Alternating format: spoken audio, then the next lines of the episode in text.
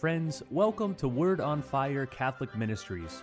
Word on Fire is an apostolate dedicated to the mission of evangelization, using media both old and new to share the faith on every continent and to facilitate an encounter with Christ and His Church.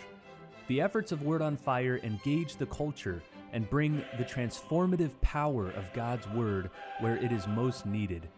Today, we invite you to join Bishop Robert Barron as he preaches the gospel and shares the warmth and light of Christ with each one of us.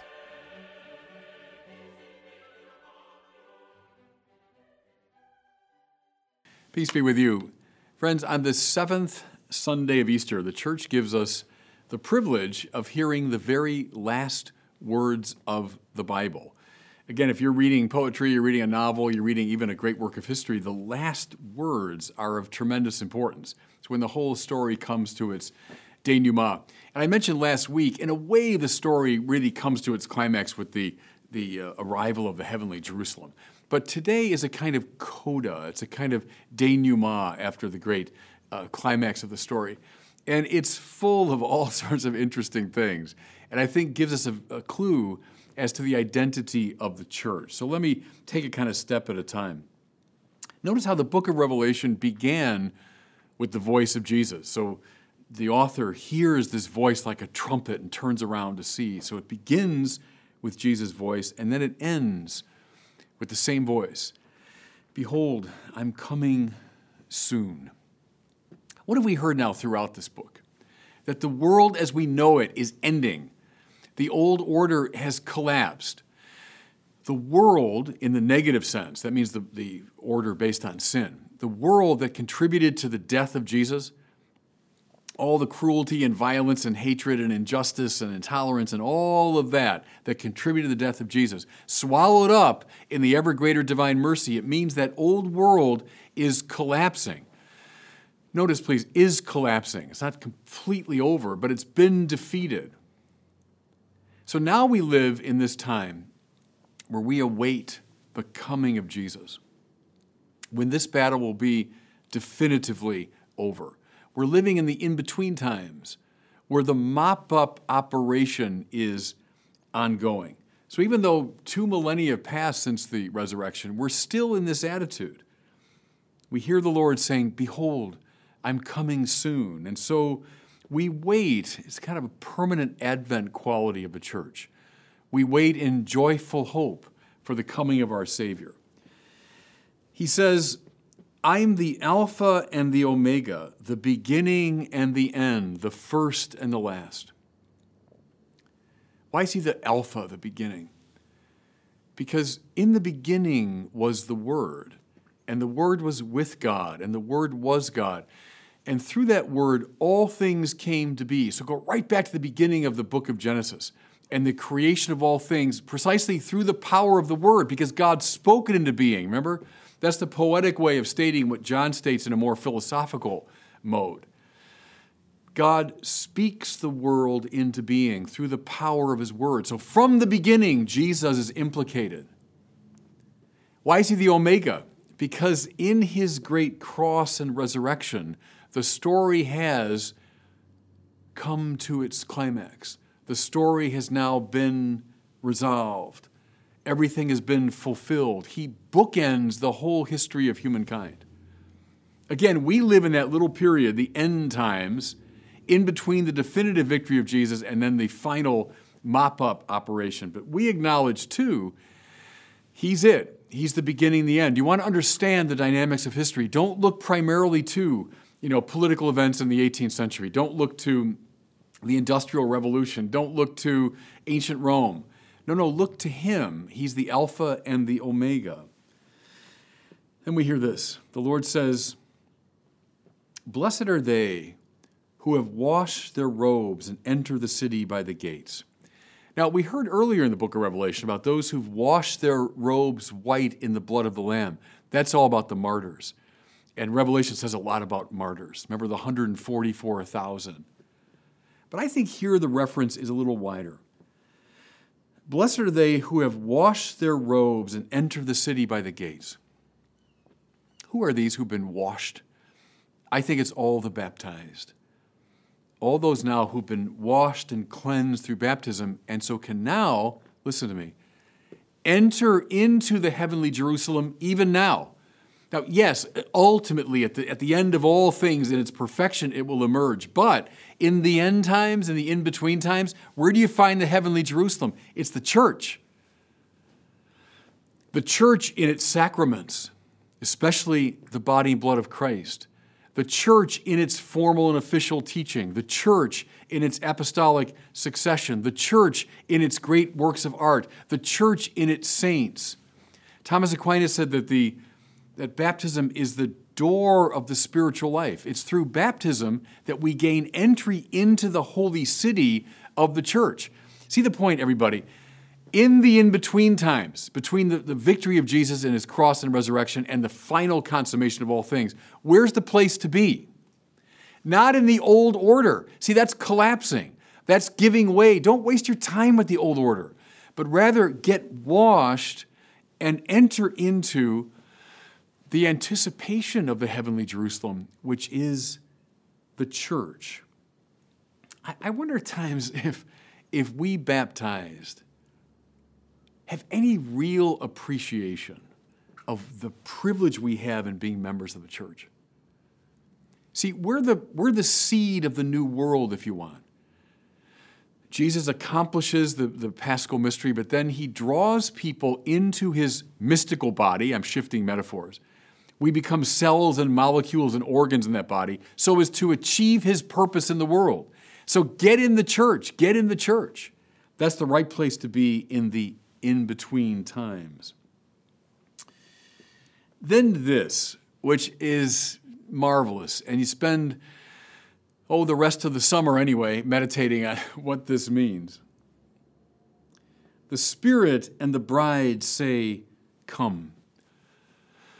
So, the church, the new Jerusalem, the church, the anticipation of God's kingdom, the church where we live out this new way of life, that's true. But what's the church's primary responsibility? To say, Come, Lord Jesus.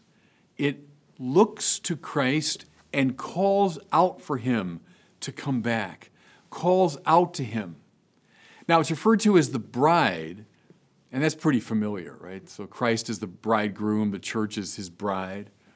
Okay, he wants to effect a mystical marriage. And so here we are, the bride, and we're calling out. Think here of, um, of the Song of Songs, this, this wonderful kind of love poem, and, and one lover calling out to the other.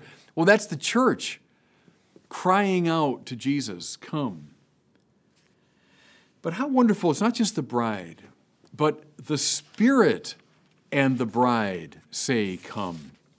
Well, why the Spirit? The Father and the Son have breathed forth the Holy Spirit into the church. Remember the scene on, on Easter night when Jesus breathes on them and says, Receive the Holy Spirit. Receive the love that connects the Father and the Son. So now, now, that Spirit is alive in us sent from the Father and the Son. But what does it prompt us to do? Above all, the Spirit prompts us to call out to the Son, Come, come. See how wonderful this is, everybody. As I've said before, Christians are not outside of God. Like God's up there, out there somewhere, and I'm just here kind of begging or I'm cajoling or I'm petitioning. No, that's what any, any religious person could pray.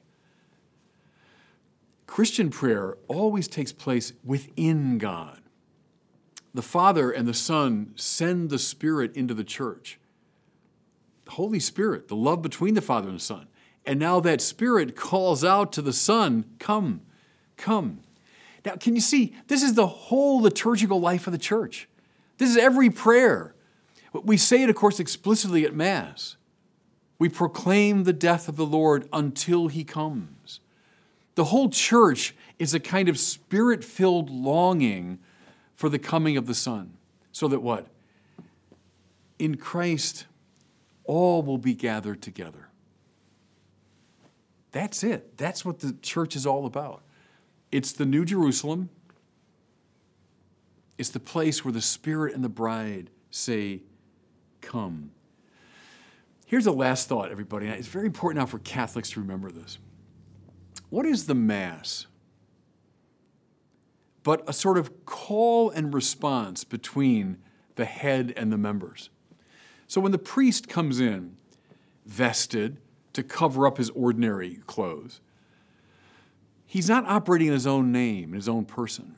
Rather, he's operating in persona Christi, we say. He's in the person of Christ. That's why when he speaks, it's Christ speaking. When he preaches, it's Christ who preaches. When he says the words of consecration, they're not his own words. Heck, if, if I just pronounce words in my own name, on my own authority, who cares? Who cares? But as a priest, I'm operating in persona Christi. So, what's happening at the Mass? But the head, Christ, is calling out to his people, and they're calling back to him. The Lord be with you and with your spirit. Mind you, with your spirit, meaning with the Christ who's in you. Lift up your hearts. We lift them up to the Lord. A call and response between Christ and his church. The liturgy, everybody, is playing out exactly this dynamic. The Spirit and the bride say, Come. See, because the people at Mass, they're filled with the Holy Spirit. That's why they can, they can call out to the Son. Think about this. Now, I'll close with this. When you're at Mass, you're in the heavenly Jerusalem by anticipation. Think of it. You're in this sacred place. You're in the place now that's been formed by Christ, and you're meant to go out from there to transform the world. But at the heart of your identity, when you're there at Mass, you are the church saying, Come, come, Lord Jesus, come back, come. And it's the Spirit prompting you to say that. The Spirit and the bride say, Come. What's his response? Listen now, I'm going to read to you the very last words of the Bible. Last words. This is the culmination of the whole story. It's no accident. This book is the last book. The one who gives this testimony says, Yes, I'm coming soon. Amen. Come, Lord Jesus. There's the way the Bible ends. Yes, I'm coming soon. That's Christ's voice. Yes, even though I know it's been 2,000 years, but soon. For the Lord, you know, a thousand years are like yesterday come and gone. Yes, yes, I'm coming soon. And so we say in response, Amen. Come, Lord Jesus. The church finding its identity in this beautiful call and response. Okay, that's our task now until he comes. And God bless you.